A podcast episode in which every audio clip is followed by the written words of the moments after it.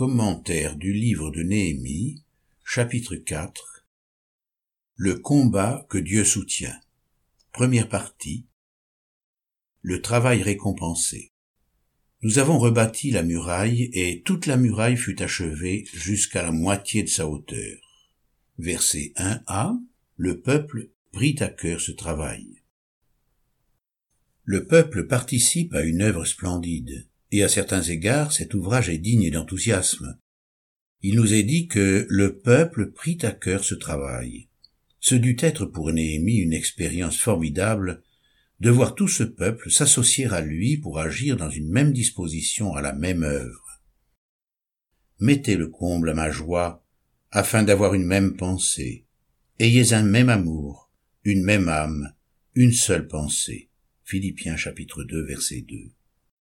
Et pour ces travailleurs acharnés, quelle récompense merveilleuse que de voir enfin se réaliser la réparation des brèches et les murs se relever de leur ruine.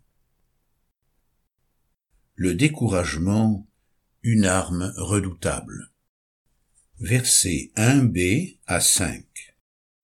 Mais Sambala, Tobija, les Arabes, les Ammonites et les Asdodiens furent très en colère en apprenant que la réparation des murailles de Jérusalem avançait et que les brèches commençaient à se fermer, ils se liguèrent tous ensemble pour venir attaquer Jérusalem et lui causer du dommage. Nous avons prié notre Dieu, et à cause d'eux, nous avons établi une garde jour et nuit pour nous défendre contre eux. Cependant Judas disait, les forces manquent à ceux qui portent les fardeaux, et les décombres sont considérables. Nous ne pourrons pas bâtir la muraille. Et nos adversaires disaient, Ils ne sauront et ne verront rien jusqu'à ce que nous arrivions au milieu d'eux. Nous les tuerons et nous ferons ainsi cesser l'ouvrage. Voilà de nouveau que la joie d'avoir pu progresser se trouve ternie par la menace des ennemis de Dieu. Jaloux et furieux du succès de l'entreprise, ils essaient encore une fois d'arrêter les bâtisseurs dans leur élan, en s'efforçant de les décourager par toutes sortes de stratagèmes et de pressions. Verset 5. Nous les tuerons et nous ferons ainsi cesser l'ouvrage. Alors les hommes de Juda se font l'écho de la fatigue et de la lassitude de tout le peuple. Verset 4. Les forces manquent à ceux qui portent les fardeaux, et les décombres sont considérables non seulement criblés de fatigue en face de l'envergure de l'opération et de la tâche qui reste à accomplir, mais de surcroît, oppressés sous une constante menace de mort, les Israélites commencent à chanceler. L'entrain au travail s'essouffle, les forces déclinent, et le découragement commence à les envahir. Nous ne pourrons pas bâtir la muraille. Et c'est précisément là le moment favorable que recherche l'ennemi qui profite toujours de la faiblesse de ses victimes pour livrer son combat. Jésus fut emmené par l'Esprit dans le désert pour être tenté par le diable. Il jeûna quarante jours et quarante nuits, puis il eut faim. Le tentateur s'approcha et lui dit, Matthieu chapitre 4, versets 1 à 3. Après avoir achevé de le tenter, le diable s'éloigna de lui jusqu'à une autre occasion. Luc chapitre 4, verset 13. Un passage du Nouveau Testament tiré de l'expérience de Paul illustre bien cette situation. Car depuis notre arrivée en Macédoine, notre chair n'a pas eu le moindre repos. Nous étions affligés de toute manière, lutte au dehors, crainte au dedans. 2 Corinthiens chapitre 7 verset 5. Au milieu de telles circonstances, la tentation est immense de nous abriter dans toutes sortes de refuges et de protections diverses. Paresse, sommeil, volonté farouche de nier les dangers ou d'ignorer la tâche, tout cela peut alors rapidement dominer les cœurs. Le refus de souffrir et de combattre nous guette à chaque instant. C'est pourquoi la parole nous avertit Garde-toi de te livrer au mal, car la souffrance t'y dispose. Job chapitre 36 verset 21. Tous ceux qui entrent dans la vigne du Seigneur, selon Luc chapitre 20 verset 9 à 16, pour y travailler, connaissent ces pensées d'abattement. Beaucoup de croyants se laissent paralyser par ces suggestions. aussi est-il nécessaire dans ces moments-là de prendre une position très ferme. Solidarité oblige. Verset 6. Or les Juifs qui habitaient près d'eux vinrent dix fois nous avertir. De tous les lieux d'où vous reviendrez, venez vers nous. Nous voyons cependant de quelle façon, en utilisant la cohésion nationale des Juifs, Dieu va intervenir pour sauver son peuple. Ce qu'il y a d'admirable chez ce dernier, c'est sa solidarité qui a toujours été éprouvée au cours des siècles. Non pas qu'il n'y ait jamais eu de traîtres parmi eux, mais l'histoire révèle que les Israélites se sont souvent entraidés de multiples manières, suscitant d'ailleurs par là une constante irritation des nations païennes. Même si les Juifs en ont fait parfois un mauvais usage, il y a là un exemple spirituel à suivre. Rien n'est plus haïssable que la trahison. Toi, éternel, Dieu des armées, Dieu d'Israël, lève-toi pour intervenir contre toutes les nations. Ne fais grâce à aucun de ces traîtres injustes. Psaume 59, verset 6. Nous avons le devoir d'agir en faveur de nos frères pour les sauver, quoi qu'il nous en coûte. Il s'agit d'un ordre divin. Délivre ceux qu'on traîne à la mort, ceux qu'on va tuer, agis pour qu'on les épargne. Proverbe chapitre 24 verset 11. Libérez le faible et le pauvre, arrachez-les à la main des méchants. Psaume 82 verset 4. Nous sommes coupables si nous n'intervenons pas lorsque nos proches sont en danger. Or, cette solidarité de cœur manque souvent dans l'Église. Le monde possède une justice qui lui est propre.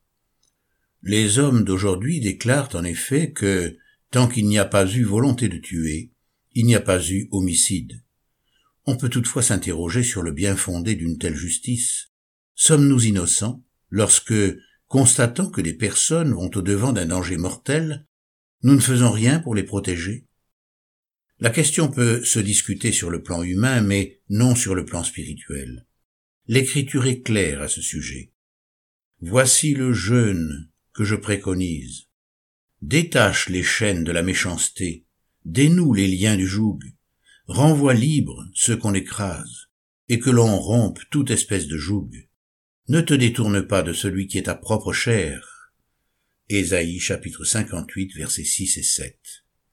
Nous ne devons pas agir comme Pilate qui, ayant constaté l'innocence de Jésus, l'a livré entre les mains de ses bourreaux. Pilate sortit de nouveau et lit aux Juifs, Voici, je vous l'amène dehors, afin que vous sachiez que je ne trouve aucun motif de condamnation en lui. Jean chapitre 19 verset 4. Pilate, voyant qu'il ne gagnait rien, mais que le tumulte augmentait, prit de l'eau, se lava les mains en présence de la foule et dit, Je suis innocent du sang de ce juste. Cela vous regarde. Matthieu chapitre 27 verset 24. Pilate voulut satisfaire la foule et leur relâcha Barabbas, et après avoir fait battre Jésus de verge, il le livra pour être crucifié. Marc chapitre 15 verset 15. Tout en se lavant les mains, il s'est déclaré pur du sang innocent, mais il n'en était pas blanchi pour autant. Aux yeux de Dieu, laisser mourir une personne quand nous avons la possibilité de la sauver est aussi coupable que si nous l'avions tuée.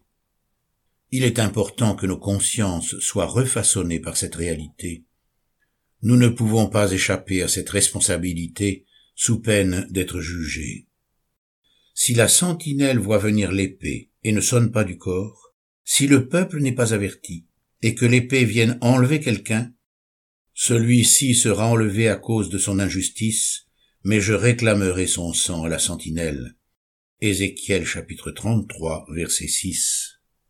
L'apôtre Paul vivait cela intensément. Je l'atteste aujourd'hui, je suis pur du sang de vous tous. Acte chapitre 20 verset 26. Disait-il aux anciens d'Éphèse. Il se sentait responsable de ses frères et éprouvait dans sa conscience la nécessité d'être quitte devant Dieu. Cela ne signifie pas que nous ayons à nous rendre malades pour les autres. Il existe dans ce domaine, comme dans tant d'autres, des exagérations que nous avons à rejeter. Et il est vrai que, malgré les avertissements bibliques, Certains chrétiens se mêlent sans cesse des affaires d'autrui, faisant des reproches à tout le monde et fatiguant constamment l'Église par leurs avertissements intempestifs. La parole exhorte à mettre votre honneur à vivre en paix, à vous occuper de vos propres affaires, comme nous vous l'avons recommandé. 1 Thessaloniciens chapitre 4 verset 11. Dans 1 Timothée 5 verset 13, on peut lire Avec cela, étant oisives, elles apprennent à aller de maison en maison, elles ajoutent à l'oisiveté le bavardage et l'intrigue en parlant de choses dont on ne doit pas parler. Et dans 1 Pierre 4, verset 15, que nul de vous ne souffre comme meurtrier, comme voleur, comme malfaiteur, ou comme se mêlant des affaires d'autrui. Cependant ce n'est pas par souci du bien-être d'autrui qu'ils agissent ainsi, mais simplement par orgueil pour se conforter eux-mêmes et satisfaire leur propre justice. Au contraire, c'est par amour et par devoir envers Dieu et nos frères que nous allons apprendre à avertir nos proches du danger qu'ils encourent. L'ennemi pourra ainsi être déjoué dans ses ruses et anéanti dans ses projets destructeurs. La vie des enfants de Dieu est loin d'être une marche en dilettante.